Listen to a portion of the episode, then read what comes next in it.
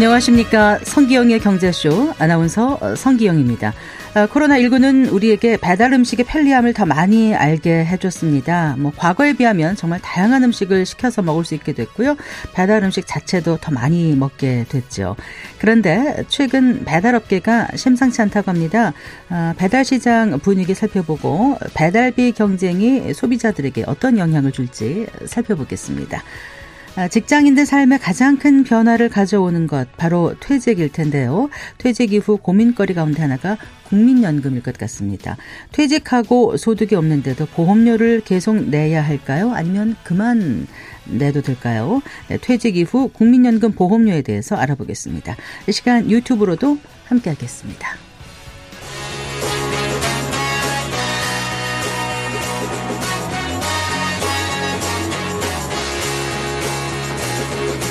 경제 시야를 넓혀드립니다. 투자의 지름길을 안내합니다. 돈 되는 정보를 발견하는 시간. KBS 1라디오 경제쇼.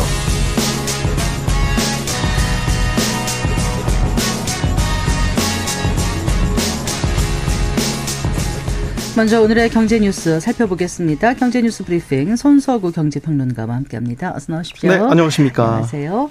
어, 주식시장 오늘 국내외 뭐 대부분 조정을 받은 것 같은데 가상화폐 시장은 나홀로 강세였죠? 네, 그렇습니다. 어, 비트코인 가격이요. 5만 5천 달러. 어, 달러화 기준으로 5만 5천 달러를 오늘 새벽에 돌파를 했습니다. 네. 이게 이제 2021년 11월에 당시 기록했던 가격대니까 한 2년 3개월 만에 다시 이 가격대로 올라선 겁니다. 어, 비트코인 가격 전체적인 추세를 한번 보면요. 지난달에 이제 미국에서 현물 ETF가 처음으로 승인을 받았고 네. 어, 승인 받은 후에 일시적으로 좀 조정을 받았었죠.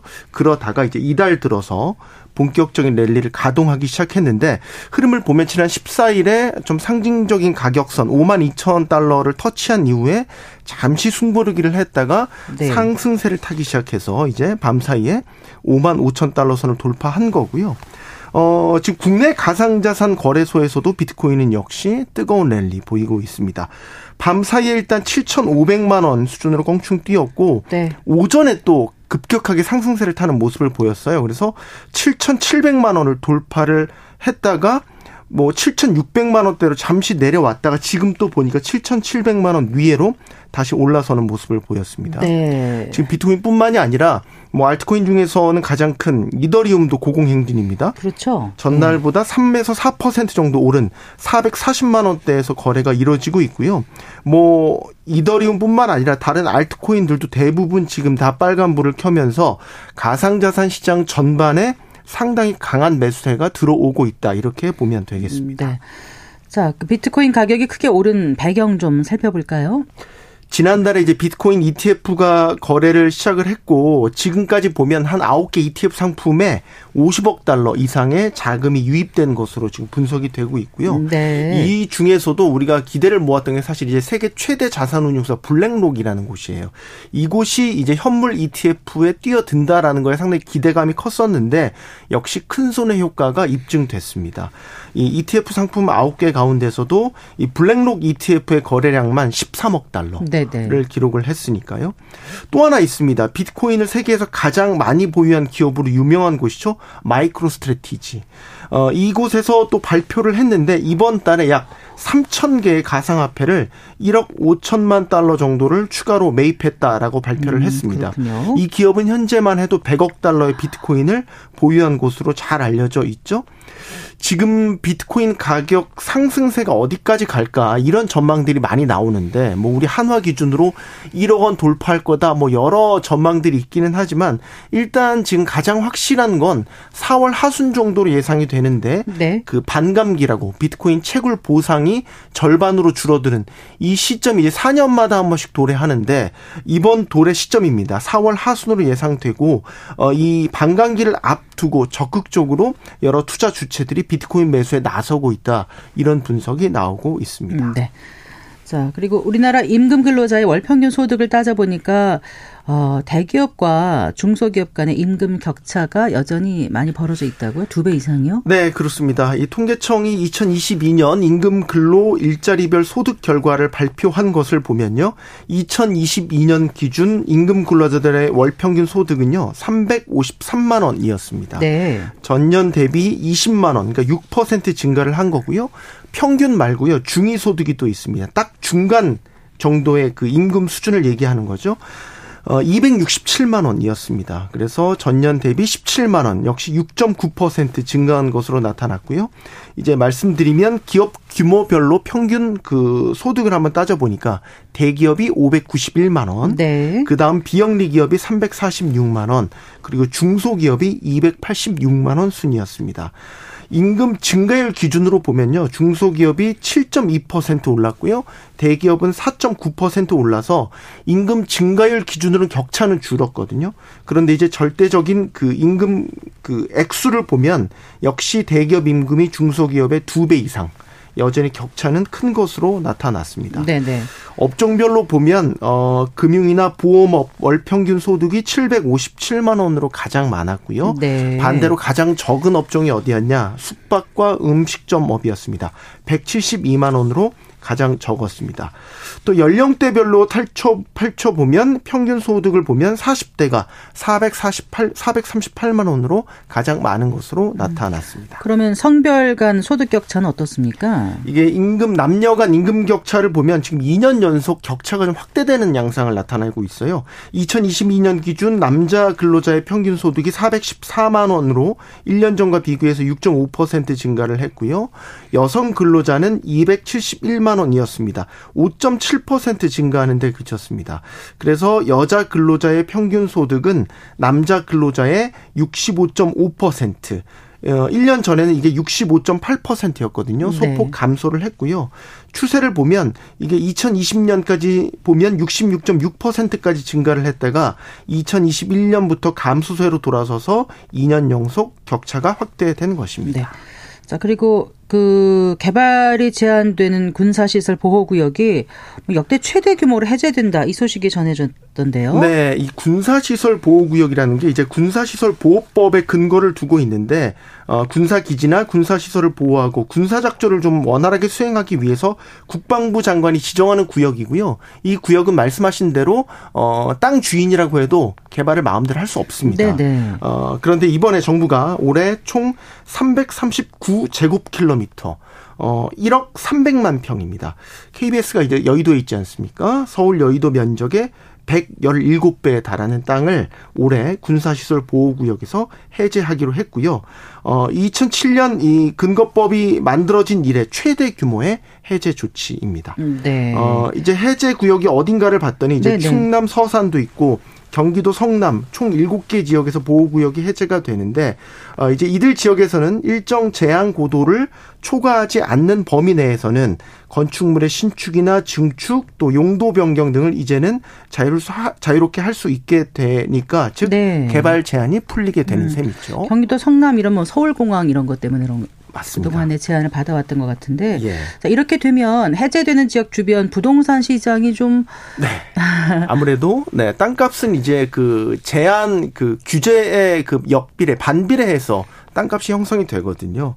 그래서 이제 부동산 업계에서는 이 규제가 풀리는 지역 가운데서도 특히 이제 뭐 입지나 이런 것들을 고려해서 다양한 용도로 좀 개발될 수 있는 토지 위주로 땅값 오름세가 나타날 수 있을 것으로 예상을 하고 있고요. 네.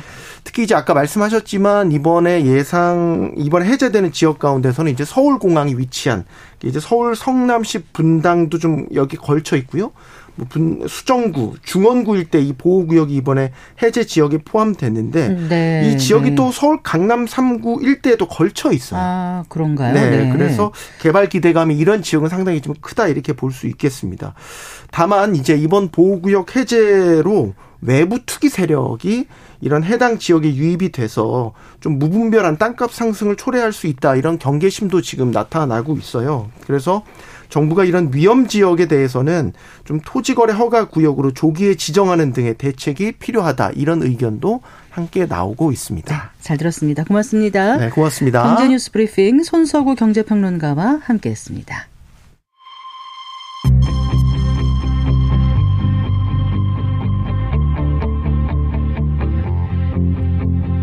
경제 전문가의 원포인트 레슨. 꼭 알아야 할 정보와 이슈를 알기 쉽게 풀어드립니다. 대한민국 경제 고수와 함께 투자의 맥을 짚는 KBS 일라디오 경제쇼. 진행의 성기영 아나운서입니다.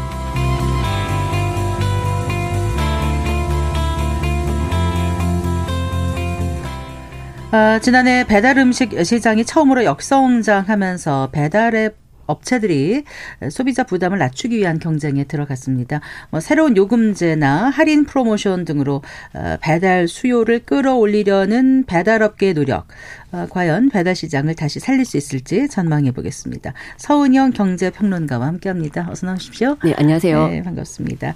어, 지난해 통계를 보니까 음식을 그 온라인으로 주문한 그 결제, 그러니까 배달 시키면서 소비자들이 낸 그 돈의 액수가 좀 줄어들었다면서요? 네, 그렇습니다. 그러니까 정확히 이 통계 명칭이 네. 음식 서비스 온라인 거래액이라는 건데요. 네. 어, 이 지난해 이게 규모가 얼마나 되나 봤더니 2022년보다 2천억 원가량 줄어서 네. 26조 4천억 원을 기록했습니다. 이게 어, 퍼센티지로 보면 0.6% 정도 줄어든 건데 네.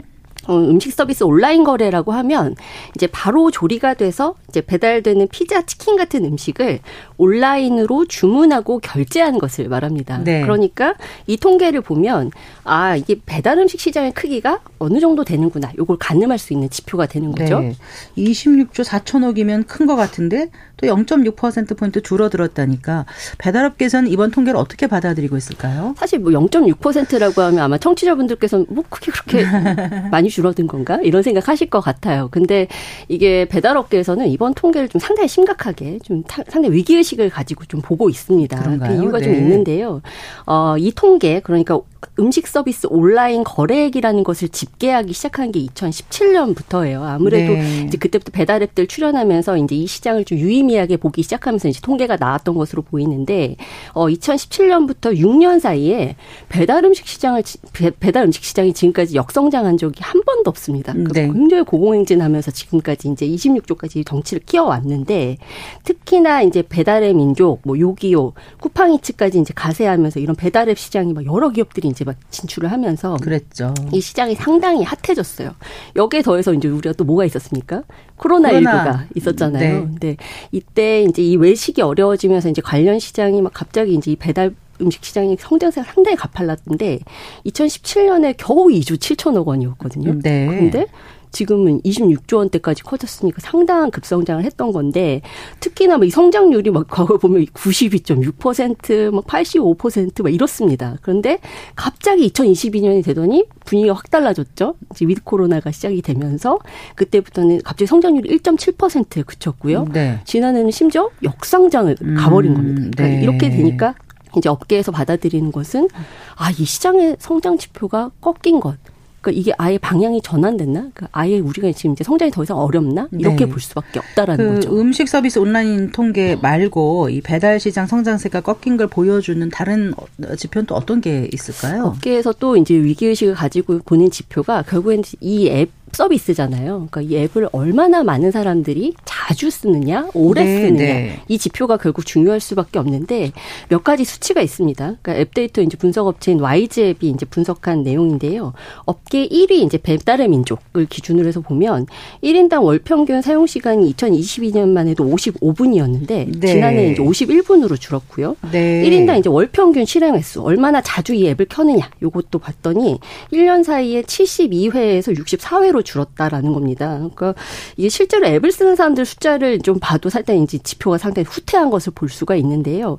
이제 주로 이 앱 서비스를 얼마나 잘 사용하느냐 이걸 좀 볼 때 지표가 월간 활성 이용자 수가 얼마나 되느냐 MAU라는 걸 좀 많이 보거든요. 네, 네. 근데 이 배달앱 3사 이용자 수가 지금까지 이제 물론 이제 과거에는 더 적었습니다만 최근 몇 년 사이에는 3천만 대를 항상 넘어섰단 말이에요. 그런데 어 지난해에는 9월부터 11월까지 줄곧 이게 세달 연속으로 2천만 명대를 유지를 했던 아, 겁니다. 그러니까 이런 것들만 봐도 앱 이용자가 확실히 줄어들었다. 숫자로 말씀하시니까 확연히 느껴지네요. 네. 사실 뭐 지난해부터 나온 뉴스들 이렇게 보면 그 배달 음식 시장이 좀 심상치 않다 이런 느낌이 들었거든요. 그리고 이제 20대들 사이에서 네. 배달앱 아예 삭제하자. 내가 앞으로 절약 실천할 거다. 막 이런 인증 트렌드까지 생겼다는 얘기가 있지 않습니까? 아, 네, 맞습니다. 그러니까 2030의 이제 절약 소비 트렌드, 이, 이 되게 재밌는 이야기들 많이 하잖아요. 근데 이 배달 음식 시장의 침체 예고편이 바로 2030의 절약 정신이다라는 이야기들을 할 정도예요. 왜냐하면 이게 사실 2030 세대가 이 배달 앱을 가장 많이 이용하는 세대일 수밖에 없잖아요. 네, 네. 근데 이 고물가에 이제 취업난까지 이제 겹치면서 20, 30대가 이제 지출을 졸라매기 시작했는데 그럴 때 이제 가장 먼저 하는 게 배달앱, 배달 음식을 끊는다는 거예요. 네. 그래서 특히 이제 20, 30대는 SNS로 이제 자신의 일상을 많이 공개하지 않습니까? 그런데 어 그때 생긴 트렌드 중에 재미있는 것이 자신의 이제 절약 정신을 만천하에 알리는 그야말로 무지출 챌린지라는 걸 하는데 네, 네. 이때 제일 먼저 뭐부터 하느냐? 바로 휴대폰을 탁 켜서 네. 이 배달 앱부터 삭제를 하는 겁니다. 아예. 네. 그러니까 이걸 삭제를 해야 내가 돈을 안 쓴다라는 네. 거죠. 그러니까 이런 것들만 봐도 와 이게 정말 배달 앱들의 위기 의식이 과한 게 아니라는 생각이 좀 들고요. 어 이렇게 무지출 챌린지는 한 사람이 이제 이런 식으로 어 하는 모습들을 봤을 때 배달앱 월간 사용자 수가 줄어드는 게 당연할 수밖에 없다. 이렇게 귀결이 되는 것이죠. 네, 그래요. 한때 2030 세대 그 배달 많이 시켜 먹는 거 보면 어 무슨 좀, 좀 아껴서 먹지, 이런 생각 좀 많이 아, 네, 할 네, 정도였거든요. 네, 네. 저는 이제 워낙 기성세대다 보니까, 아, 좀, 좀 쓰레기도 많이 나고 그러는데 네. 용기 같은 거, 그러지 하는데 결국 이제 아무래도 좀 부담스럽다 보니까 스스로 줄이는 방향으로 가는 것 같아요. 맞습니다. 분위기는. 그런데다가 요즘 이제 밀키트라고 하지 않습니까? 네. 그게, 그게 참 간편식이 정말 다양해졌어요. 거의 맛도 이제 식당에서 맞습니다. 먹는 거랑 비슷하고 이런 시장이 커진 것도 배달 시장에는 부정적인 요인으로 작용하지 않았을까요? 분명 영향이 있을 겁니다. 그러니까 이게 우리가 다른 건 다 줄일 수 있어도 의식주 관련 비용은 줄이는데 한계가 있잖아요. 아무리 절약을 한다고 해도 어 이렇게 이제 배달 음식 끊는 사람들이 그러면 도대체 어떻게 식사를 해결했을까 궁금하잖아요. 다 외식하러 나갔나? 그건 사실 절약이 아니죠. 네. 그럼 어떻게 식사를 해결했을까? 이제 이런 의문이 생기는데 아까 제가 이제 배달 음식 시장 성장세가 꺾였다는 설명을 드리면서 음식 서비스 온라인 주문 관련 통계를 인용을 했잖아요. 네네. 그런데 이것까지 다 포함해서 그러니까 더 큰 범주의 통계가 하나 있습니다. 그러니까 바로 이제 온라인을 통해서 식품 거래를 얼마나 했느냐. 그러니까 온라인 식품 거래액 통계라는 것이 있는데 네. 여기에는 이제 배달 주문도 포함이 되지만 온라인으로 먹거리를 주문한 것들도 포함이 되거든요. 네. 가령 뭐 신선식품 장보기, 뭐 온라인 장보기 이런 것들도 이제 포함이 되는데 이 온라인 식품 거래액의 경우에는 지난해 40조 7천억 원을 찍었는데 이게 처음 40조 원 넘어선 겁니다. 게다가 성장률도 12%를 넘어섰고요. 네. 이런 거 보면 이 시장은 크고 있다라는 아. 거죠.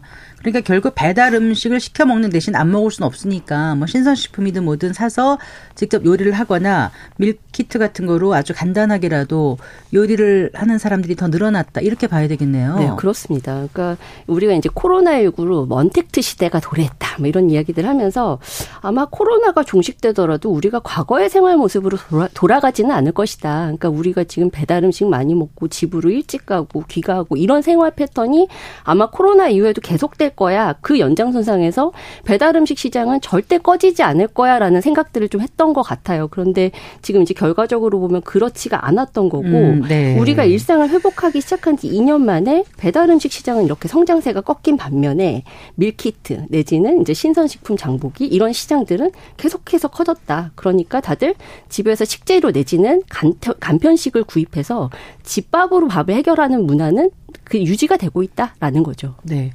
그러니까 사람이 한 번씩 편해지면 점점 더 편한 걸 네. 추구하게 되잖아요. 원래 앉으면 눕고 싶고 누우면 자고 싶고 네. 이런 표현도 하는데 맞습니다. 이제 배달 음식이 편리한 걸 알잖아요. 조리 네. 시간 없이 맞아요. 또 내가 한 것보다 맛있고 이러니까 네. 대부분 103도 이제 음식 못 하는 경우는 그게 더 맛있을 수 있지 않습니까? 그렇습니다. 그런데 이렇게 배달 음식만 유독 외면하게 되는 그런 이유가 있을 것 같아요. 지금 요 말씀하신 그 온라인을 통한 식품 거래 통계 외에도 어떤 네. 부분이 있을 그러니까 거라고 왜 보세요? 이렇게 배달 시장이 위축이 되고 있을까? 이제 이 진단을 할 때몇 네. 가지 이유를 얘기합니다만 표면적인 이유로 이야기를 하는 게 우리가 일상을 회복했잖아. 그러니까 이제 더 이상 뭐 집에 갇혀서 배달 음식 먹을 이유가 없어졌잖아. 그래서 어 외식도 뭐 충분히 가능해졌지 이런 이야기를 하는데 이 이야기만 하면 사실 이 온라인 식품 주문이 계속 이렇게 큰큰 폭으로 늘고 있다는 점이 설명이 안 됩니다. 음, 그래서 네. 아, 결국 배달 음식 시장만 이렇게 좀 성장세가 꺾인 이유는 근본적인 네. 이유가 따로 있다. 그것이 무엇이냐? 그러니까 배달 음식을 한 번 시켜 먹을 때 너무 많은 비용이 든다. 그 음. 비용 부담이 너무 크게 느껴지기 시작했다라는 네. 이야기를 할 수 있겠습니다. 네. 어, 지난해 이제 8월에 오픈 서베이라는 조사 업체에서 전국에 이제 20대 20세부터 59세까지 남녀 2천여 명 대상으로 해서 이제 배달 서비스 이용 실태를 조사를 했는데요. 네, 네. 10명 중에 3명이 1년 전에 비해서 저는 배달 서비스 이용 줄였어요. 이렇게 답을 했어요. 네. 그리고 왜 줄였냐? 이 이유를 물어봤더니 84%가 배달비가 비싸서 라고 음, 답했고요. 네. 그리고 54, 57%가 배달 음식 가격이 비싸서 줄였다. 이렇게 네. 응답을 했습니다. 그래요. 그러니까 이 통계 놓고 보면 이제 가뜩이나 외식 물가가 비싸지고 있는데 이제 배달비까지 비싸지니까 결국 이제 배달 음식 전체 이제 이 배달 음식을 한 번 시켜 먹었을 때 느껴지는 이 체감 물가 자체가 상당히 높게 느껴지고 있다라는 거죠. 그래서 배달 음식을 덜 먹어야겠다. 이제는 그만 먹자. 이렇게 결론이 된다는 겁니다. 음, 그래요. 가뜩이나 이제 외식 물가도 비싼데 배달 음식 체감 물가가 이제 배달비 포함해서 배달비도 오르는 것 같고 이런 느낌으로 더 높게 느껴지다 보니까 자연스럽게 배달 음식을 덜 먹게 됐다. 이 말씀이신데 자, 그렇다면 외식 물가는 지금 어느 정도 오른 거죠? 이게 외식 물가와 배달비 물가 이렇게 이제 두 가지 통계를 제가 좀 조합해 보려고 하는데요. 네네. 네. 이제 최근 2, 3년 사이에 물가가 상당히 많이 올랐잖아요. 맞아요. 네. 그런데 2021년 6월부터 이제 작년 11월까지 30개월치 물가를 쭉 뽑아 봤더니 그냥 물가도 상당히 많이 올랐는데 이 외식 물가만 뽑아봤을 때 상승률이 훨씬 높더라. 네. 그러니까 우리가 체감하는 걸 외식했을 때, 어, 왜 이렇게 비싸졌어? 이 생각을 더 많이 하게 될 수밖에 없었다는 거죠. 아마 이제 많은 분들이 식당 가서 이제 가격표를 보면 외식 물가 크게 올랐다라는 거 바로 느껴지실 텐데 이제 한국 소비자원 통계를 보면요, 서울 지역에서 이제 냉면 한 그릇 먹으려면 만 원 모자랍니다. 그러니까 만 원, 만, 만 천삼백 원이 넘고요. 평균이. 네. 자장면도 네. 7천 원이 넘습니다. 아니, 전 떡볶이를 좋아하는데 네. 그 전에는 한 3천 원 정도면은 1인분 네. 떡볶이를 먹을 수 있었는데 요즘 그런 게 거의 없는 것 같아요. 맞습니다. 그 김밥도 네. 다 5천 원이고 네. 5천 원 넘잖아요. 네. 그러니까 그런 거 보면 물가가 정말 많이 오른 거죠. 어묵꼬치 하나도 가격이 이제 달라져서 네. 아, 먹을 때마다 이렇게 아, 식구 많은 집은 어떻게 해야 하나 맞습니다. 이런 생각이 들 정도로 음식 가격이 많이 올랐다고 피부로 느끼지 않습니까? 자, 그러면 지금 일반 외식 물가 말씀하신 거고 그럼 배달비 물가는요? 이 배달비 물가도 작년부터 처음으로 이제 이 통계청이 통계를 내기 시작을 했어요. 아, 그 전에 없었군요. 그 전에 네. 없었습니다. 근데 이제 작년 12월에 처음으로 이제 발표가 됐는데 외식 배, 달비 지수라고 해서 네. 1년 사이에 이게 얼마나 올랐을까 이제 좀 지표로 나왔어요. 이게 4.3%가 나왔습니다. 그러니까 네. 이제 뭐 원래 배달비가 뭐 만약에 1,000원이었다. 그럼 이제 1,400, 아, 1,004원 정도가 됐다, 아, 1,040원 정도가 됐다고 이해할 수 있겠죠. 음, 네네, 4.3%니까. 네, 네. 그리고 네. 이제 주문당 배달비는 3,000원 이제 가장 일반적이었지만 이제는 7,000원까지 받는 경우들도 나왔다. 이게 이제 통계로 잡혔고요. 사실 7,000원보다 더 받는 경우도 많습니다. 그러니까 음. 악천 후에 그러니까 눈비가 올 때는 사실 배달 콜 잡기가 쉽지가 않거든요. 네네. 네. 그래서 이 배달 잡기가 어려워서 이제 이때 금액이 올라가기 시작하는데 만 원까지 가는 네. 경우도 분명히 있습니다. 그리고 이제 배달을 가능한 주문 금액, 최소 주문 금액이 있기 때문에 조금 네. 더 시켜야 되는 경우도 있고 또 이제 한 집 배달인가 해가지고 다른 집 안 하고 네. 우리 집만 맞습니다. 배달해 주는 경우는 좀 더 비싸고 뭐 이렇지 않나요? 맞아요, 맞아요. 네. 그래서 이제 결국에 문제가 뭐냐면 제가 아까 음. 이제 20, 30대 이 절약 트렌드 말씀드렸잖아요. 근데 20, 네. 30대 같은 경우에는 사실 1인 가구 비중이 상당히 높은 편인데 1인 가구에서 만약에 배달 앱을 이용해서 배달 음식을 시켜 먹었다? 네. 그럼 체감 물가 훨씬 높은 거예요. 왜냐하면 네. 일단은 최소 주문 금액이 보통 한 17,000원 안팎이거든요. 15,000원은 넘는 것 같더라고요. 네. 거의 17,000원 안팎이라고 보는 게 맞는데 여기에다가 배달비까지 더하면 한 끼 한 명이 한 명이 해결하는데 2만 원 훌쩍 넘어버리는 거잖아요. 네. 그러니까 이 정도면 상당한 부담일 수밖에 2만 원 없다라는 겁니다. 60일 30일 하면 60만 원이고 이건 음. 한끼 해결이잖아요. 그렇습니다. 점심도 대충 네. 사 먹어야 되는 확률이 높으니까 네. 합하면 전체적으로 식품 물가가 너무 많이 드는 거죠. 네. 네. 그런데 이제 또 이래요. 비싼 배달비 쓰고 막 기대를 해요. 이렇게 이제 사이트 올라가면 맛있어 보이고 뭐 네. 효과도 좋아서 딱 시켰어요. 근데 와서 이제 막상 보면 가본 거나라든가 네. 이렇게, 이렇게 리뷰 써놓은 거하고 다르게 좀 실망스러운 경우도 있지 않습니까? 굉장히 많습니다. 그리고 이제 사실 네. 이제 가격 면에서 내지는 양 면에서 이제 우리가 사실 배달 음식을 시킬 때 기대하는 것이 분명히 있어요. 뭐냐면 우리가 보통 식당에 가서 이제 먹지 않고 배달 네. 주문을 한다. 그러면 같은 값에 양이 많거나 아니면 어 같은 양이라도 더 저렴해야 한다라는 생각들을 보통 하시죠. 그렇죠. 그렇지 않나요? 왜냐하면 제가 식당 가서 만약에 먹으면 반찬도 더 시켜 먹을 수 어. 있고 서비스 이제 사람이 같죠. 와서 저한테 시- 실제로 음식을 날라주고 네. 이제 네. 이런 다른 부가 서비스들이 있잖아요. 그래서 이런 기대를 할 수밖에 없는데 이런 기대하고 다르게 오히려 배달 음식 가격이 이 현장에서 그러니까 매장 판매 가격보다 비싼 경우가 많다라는 거예요. 저도 그걸 느꼈어요. 그래서 네. 얘기를 하면 그 점주는 그럴 수밖에 없는 시스템을 막 얘기를 해요. 자기한테 네. 더 돌아오는 게 없다는데 이해는 못 하겠고. 네. 일단 더 비싸다는 느낌을 받는 경우가 있었어요. 네, 근데 이게 정말 느낌이 사실이다, 사실인 것이 판명이 났는데. 아, 그래요? 네, 한국 소비자원 조사를 보면요. 아. 그러니까 음식점 10곳 중에 6곳은 매장 가격과 이 배달 표시 가격이 달랐는데 문제는 아. 더 저렴한 게 아니라 배달앱으로 주문했을 때 배달비 빼고도 평균 600원이 더 비싸더라라는 거예요. 네. 그래서 이런 사실이 이제 알려지면서 소비자들 입장에서는 야, 이거 뭐 차라리 식당에 가서 먹던지 내가 직접 가서 포장해 오는 게 낫겠다. 이게 배달을 했을 때 내가 얻는 실익이 하나도 없구나. 네. 이런 생각들을 하게 된다는 거죠. 네.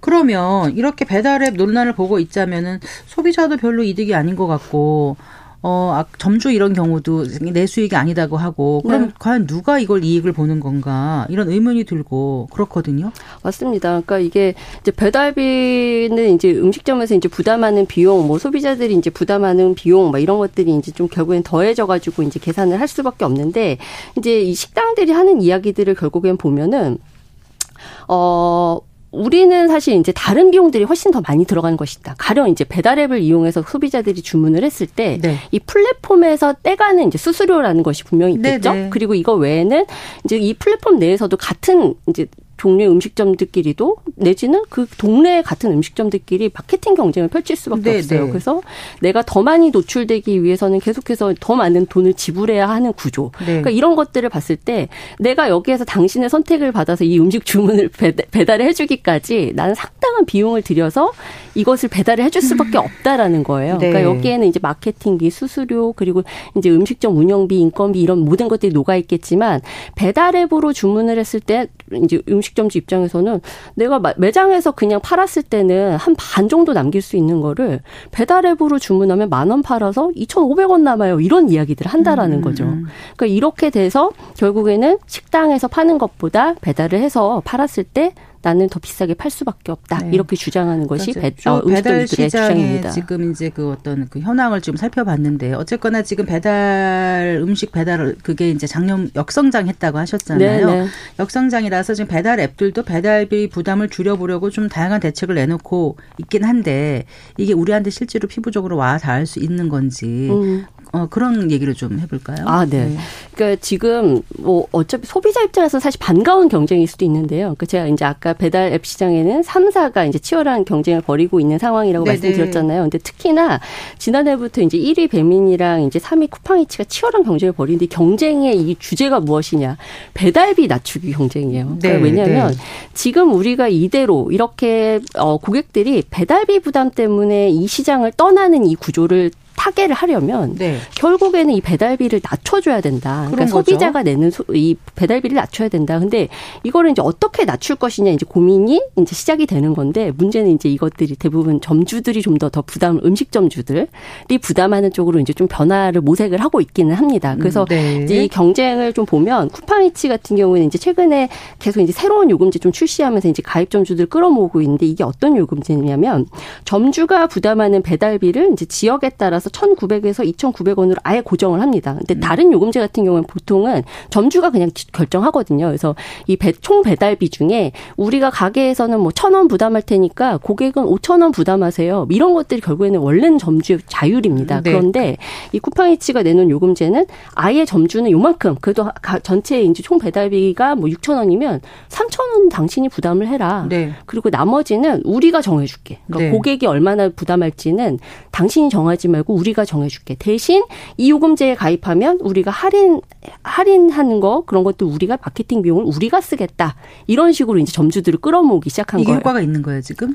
어, 일단은 효과가 있습니다. 근데 사실 이제 점주들 입장에서는 이 프로모션이 반갑지가 않을 수, 아, 반갑지 않은 게 뭐냐면, 결국에는 이제 이 배달비, 총 배달비 중에 점주가 더 많이 부담하라는 거잖아요. 근데 네. 소비자 입장에서는 반가울 수는 있죠. 그래서 네. 단기적으로는 제 생각에는 이런 것들이 이제 소비자들에게는 분명 히 좋은 방향, 좋은 어 이점이 있을 수 있다. 근데 문제는 점주들 입장에서 이게 이 플랫폼이 떼가는 비용들, 수수료나 마케팅 비용에 있어서는 사실 절감되는 것이 없으면서 자꾸 점주에게 이런 것들을 이제 전가하는 방식으로 간다면 분명히 음식값을 올리든지 이런 방식으로 결국엔 또 다시 이제 소비자한테 이 부담을 전가하는 방법을 찾을 수밖에 없겠죠. 다시 또 소비자들이 안 찾으면 배달 산업이 위축이 되고 결국은 점주들도 영업이익이 떨어지고 손해를 네. 보게 되는 거 아닙니까? 맞습니다. 그러니까 어, 서로 거죠. 물고 물리는데 어떤 네.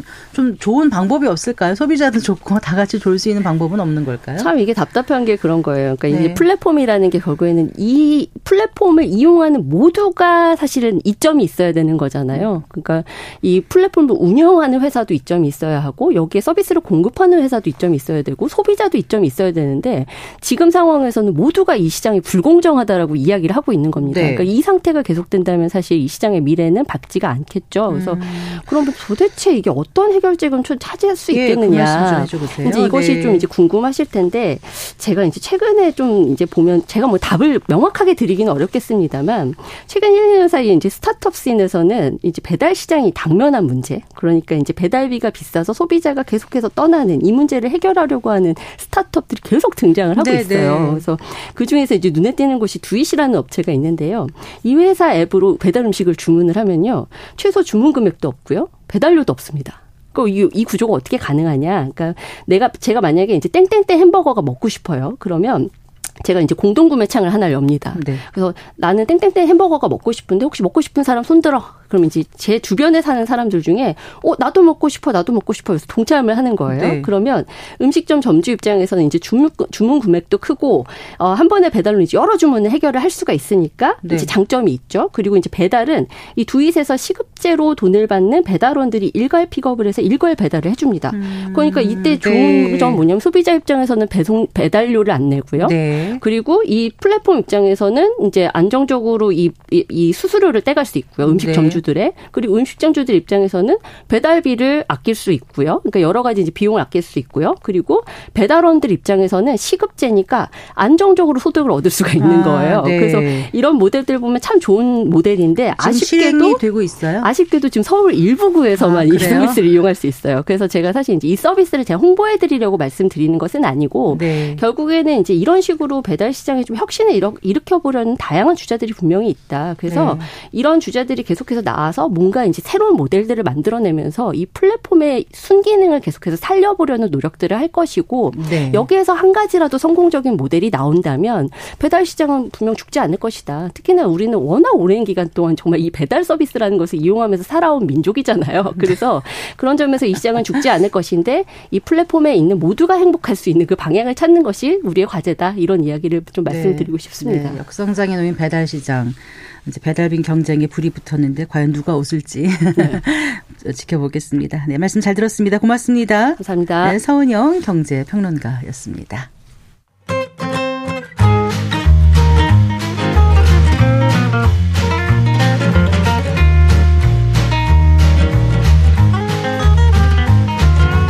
경제 맛집 투자 하플 지금은 돈 벌기 딱 좋은 시간 KBS 일라디오 경제쇼.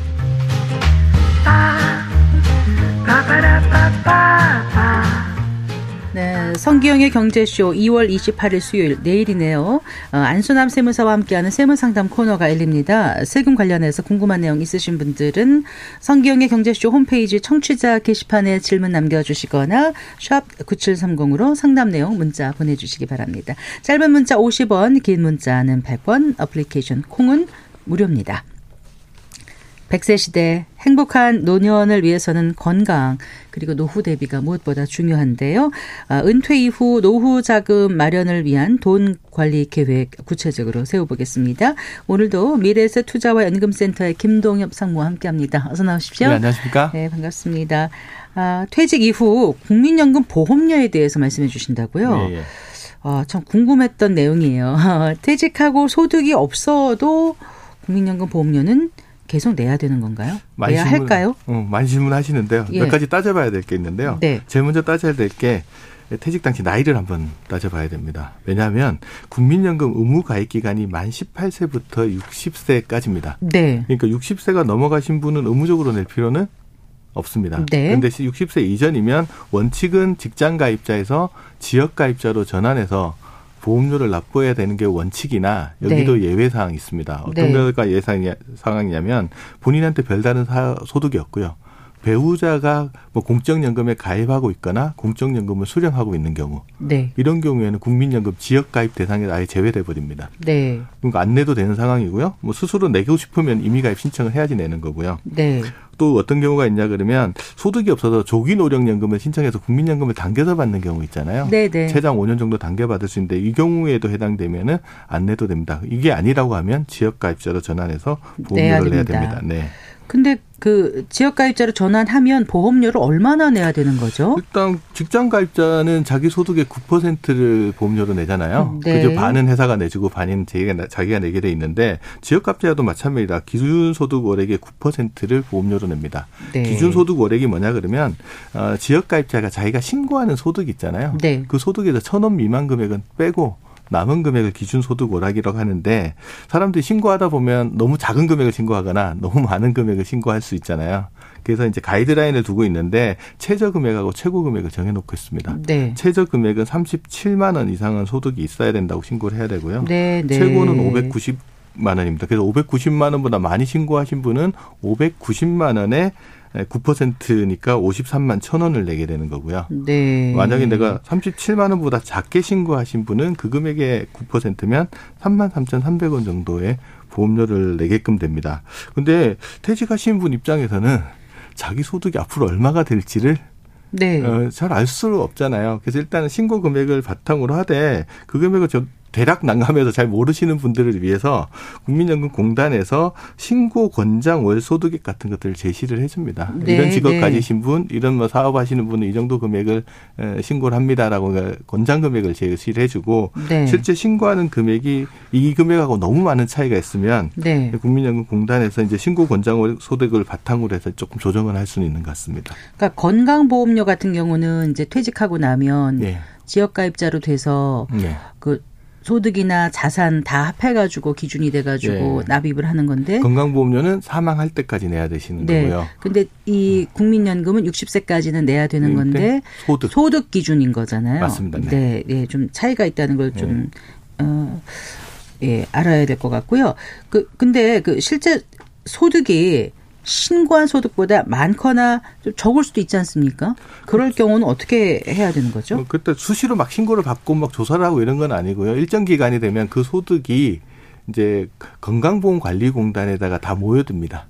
그러면 그 자료가 소득 자료가 있으니까 그걸 네. 바탕으로 이제 그 보험료를 다시 책정을 해서 안내를 해주게 됩니다. 그걸 받고 나서 건강보험관리공단요? 지금 4대 보험료는 통합 징수를 하는 거라서 아, 네. 지역가입자의 건강보험료는 이제 건강보험공단에서 다 정보를 수집을 해서 국민연금만 국민연금도 마찬가지입니다. 네. 4대 보험은 네. 통합 징수를 하게끔 돼 있거든요. 네. 어, 그래서 어, 집에서 이제 임의가입자나 그러니까 지역가입자분들은 날라오는 고지서를 보게 되면 네. 건강보험공단에서 보내서 약간 헷갈려 하시는 분들도 아. 계실 거예요. 아, 네, 네. 근데 같이 청구를 합니다. 왜냐하면 소득 자료나 재산 자료가 거기 다 있기 때문에 알겠습니다. 거기서 청구를 한다고 보시면 됩니다. 그래서 네.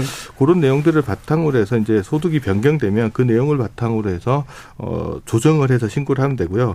어 변경된 소득을 이제 통지를 받았잖아요. 네. 그러면 그 통지를 받아 날이 속하는 달 다음 달 15일까지 공단에다 변경된 소득을 신고를 하면 됩니다. 네. 그래서 거기서 맞춰서 이제 보험료를 납부하게 된다고 보시면 됩니다. 신고는 그럼 가서 해야 돼요? 아니면 어떻게 돼요? 어, 굳이 뭐 가시지 않으셔도 뭐 연락이나 전화나 아니 인터넷에서 하시는 것도 가능합니다. 아, 네. 가능하군요. 네, 네.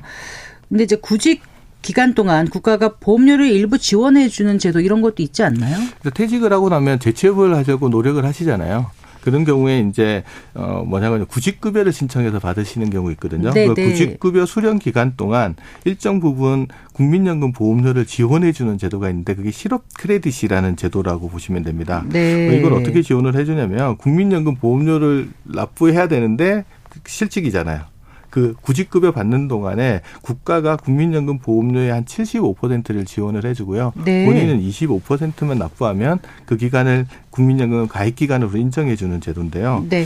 다만 이제 소득의 한도를 그어 놨습니다. 상한이 있군요. 상한이 있군요. 얼마예요? 월 소득을 상한이 70만 원 기준으로 돼 있어서 그 금액의 9%면 6만 3천 원 정도 되잖아요. 네. 그 6만 3천 원의 금액에 국가가 어75% 정도를 지원을 해 주게 되면 4만 7천5백원을 내는 거고 네. 내가 내는 돈은 1만 5천7백오십원 정도를 납부하면 그 기간에 인정해 주는데 얼마까지요? 무작정 많이 해 주는 건 아니고요. 생애 통산에서 1년 아, 양도해 줍니다. 아, 그러면 소득이 있다가 없다가 네, 다 합해 가지고 구직급여를 신청하는 기간 중에만 할 수 있고요. 네, 그 네. 기간을 다 합쳐서 평생 1년 정도, 12달 정도를 예, 지원을 받을 수 있습니다.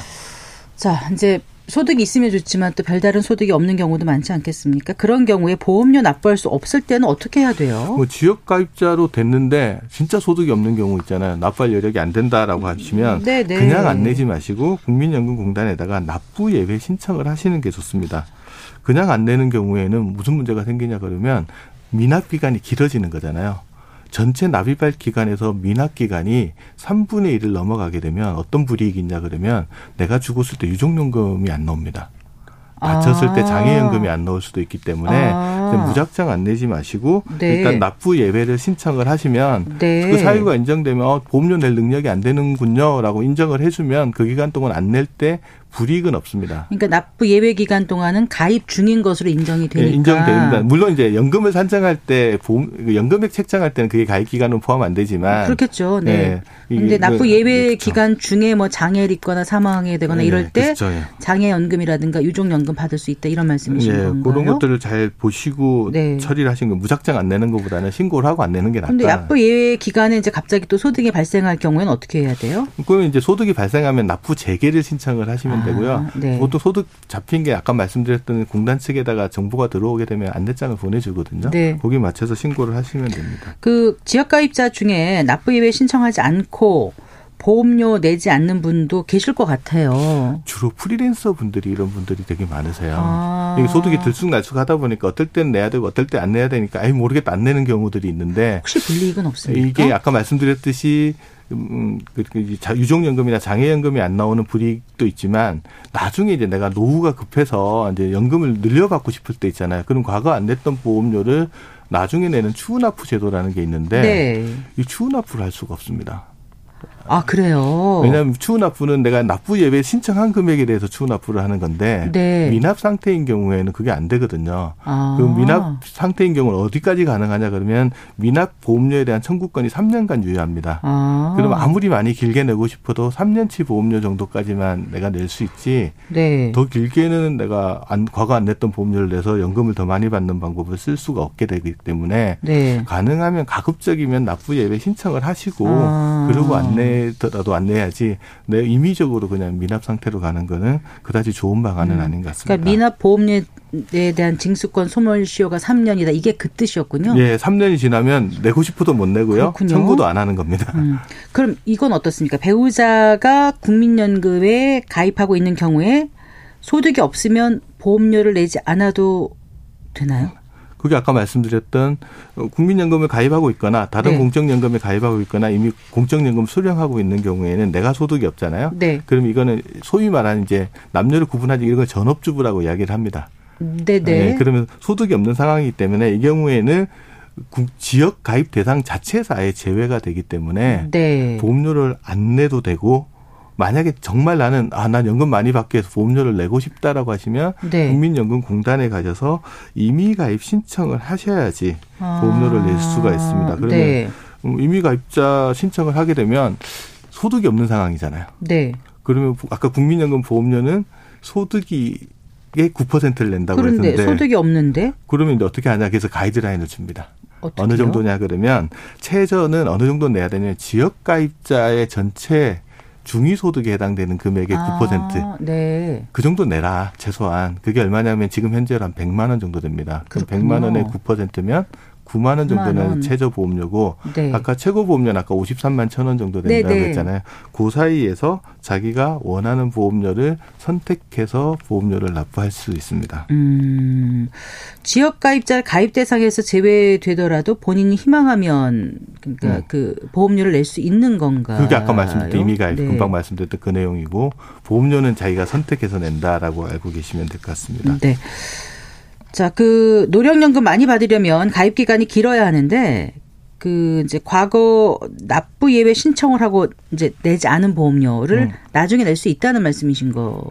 그렇죠. 이제 납부 예외 신청을 하면 그 기간 동안 보험료를 안 내잖아요. 네. 그 아까 또 전업주부가 되면은 또 지역가입 대상에서 제외돼 버렸잖아요. 네. 이런 경우에는 나중에 이제 임의 가입을 하거나 회사에 다시 취업을 하시면 국민연금 가입 자격이 회복이 되잖아요. 예. 그 시점에 과거에 안 낸 보험료를 한꺼번에 낼 수 있는 제도가 이제 추후, 납부, 납부, 제도입니다. 그러니까 네. 그 추후 납부가 가능하려면 조건이 있는데 첫 번째 과거에 보험료를 한 번이라도 낸 적이 있어야 됩니다. 1회.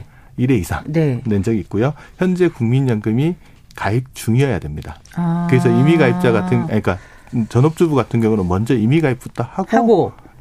할 수 있습니다. 갖고 그래야 예. 추후 납부가 가능하다. 그럼 추후 납부는 얼마나 할 수 있냐? 무작정 많이 해주지 않을 거 아니에요. 그래서 이 안낸 기간들 중에 최장 119개월치 해당되는 네. 보험 거의 10년 정도네요. 네, 10년 미만이라고 법에 돼 네, 있어서 네. 119개월치가 어, 추후 납부를 할 수 있다라고 보시면 되겠습니다. 한 번에 내요? 아니면 추후 납부는? 어, 추후 납부 보험료는 어떻게 산정하냐면 내가 추후 납부할 기간이 있잖아요. 기간에다가 이번 달에 낼 보험료를 곱해서 보험료를 산출을 하거든요. 네. 그럼 금액이 기간이 길수록 되게 커지잖아요. 그렇겠네요. 한꺼번에 낼 수도 있고요. 네. 본인이 원하면 최장 60개월에 거쳐서 분할 납부하는 것도 가능합니다. 음. 어, 이때 이제 분할 납부하는 경우에는 정기예금 이자율에 맞춰서 이제 네. 이자는 조금 더 내야 되는 부분이 있습니다. 네.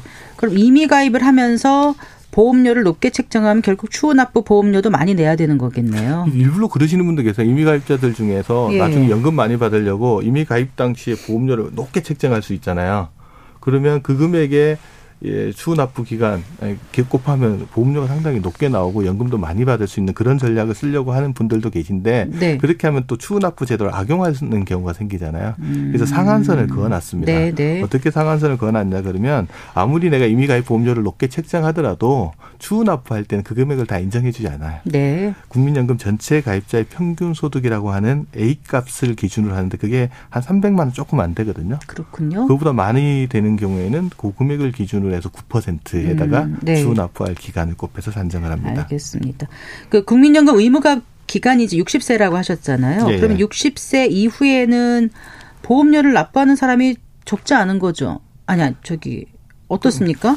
60세 60세까지만 내는 거는 의무 가입이고요. 예, 60세 이후에도 내는 사람이 그거를 이미 계속 가입이라고 합니다. 아. 요즘은 60세가 되면 이제 공단에서 계속 내겠네라는 안내장을 또 보내주는 경우가 있어요. 네. 스스로 이제 원래는 원칙은 60세까지가 의무지만 네. 내가 필요하면은 더 내겠다라는 걸 말리지는 않아요. 더 내겠다는 사람이 많아요, 적어요, 어때요? 어, 의외로 이미 가입자보다 이미 계속 가입자가 조금 더 많습니다. 이유는 뭐냐 상무님 같으시면 이다면 더 내실 거예요, 안 내실 어, 거예요? 저는 생각을 고민 좀 할 때 어떤 분이 많이 하시냐 그러면 이런 분이 많이 하십니다. 네. 국민연금을 가입자가 노령연금을 받으려면 10년 이상 납입을 해야 되는데 네. 60세가 되는 시점에 10년이 안 되시는 분들이 있었어요. 아, 네. 그럼 연금을 받는 게 일시금 받는 것보다 낫잖아요. 네. 그러면 이미 계속 가입을 해서 연장을 해서 조금 더 내시는 분도 계시고요. 어떤 분도 일 계속 하니까 그냥 내 연금 개시할 때까지는 계속 내겠다 그래서 계속 이미 계속 가입하시는 분들도 있습니다. 음, 네. 그럼 언제까지 그건 계속 할 수 있어요? 어, 65세에 달할 때까지 신청을 하면 이미 계속 가입을 할 수 있고 계속 낼 수는 있는데 실질적으로는 자기 연금 수급 개시 연령까지는 하시고 그 이후에는 더 낼 것 같으면 그냥 연기연금을 신청하는 게 훨씬 더 유리해서 연기연금 나중에 받겠다. 예, 네. 그런 신청은 더 유리해서 보통 이제 자기 연금 수급 개시 연령까지 보통 많이 음, 이미 계속 보통은 지금 가장 늦은 개시 연령이 65세인가요? 69년도 이후 출생자 같은 경우가 65세. 부터 네. 연금이 개시됩니다. 네. 네. 이미 계속 가입 신청한 보험료는 어느 정도 내야 되죠? 똑같습니다. 직장 가입자는 자기 소득의 9% 내는 거고요. 근데 회사 지원부는 없습니다. 네. 이미 계속 가입은 선택이기 때문에 네. 지역 가입자도 마찬가지 자기 신고한 소득의 9%를 낸다고 보시면 되고요. 전업주부 같은 경우는 자기가 원하는 만큼 낼 수 있습니다. 네. 다시 다시 여쭤볼게요. 노령연금 수급 개시 시기가 지난 다음에도 보험료는 낼 수는 있다. 낼 수는 있는데 내시는 네. 분은 거의 없다라고 보시면 됩니다. 아유 알쏭달쏭 막 헷갈리는데 잘 정리해 주셔서 고맙습니다. 감사합니다. 네, 감사합니다. 네, 김동엽 미래에셋 투자와 연금센터 상무와 함께했습니다. 네, 마칠 시간이네요. 성기영의 경제쇼 오늘 순서 여기까지입니다. 저는 아나운서 성기영이었습니다. 고맙습니다.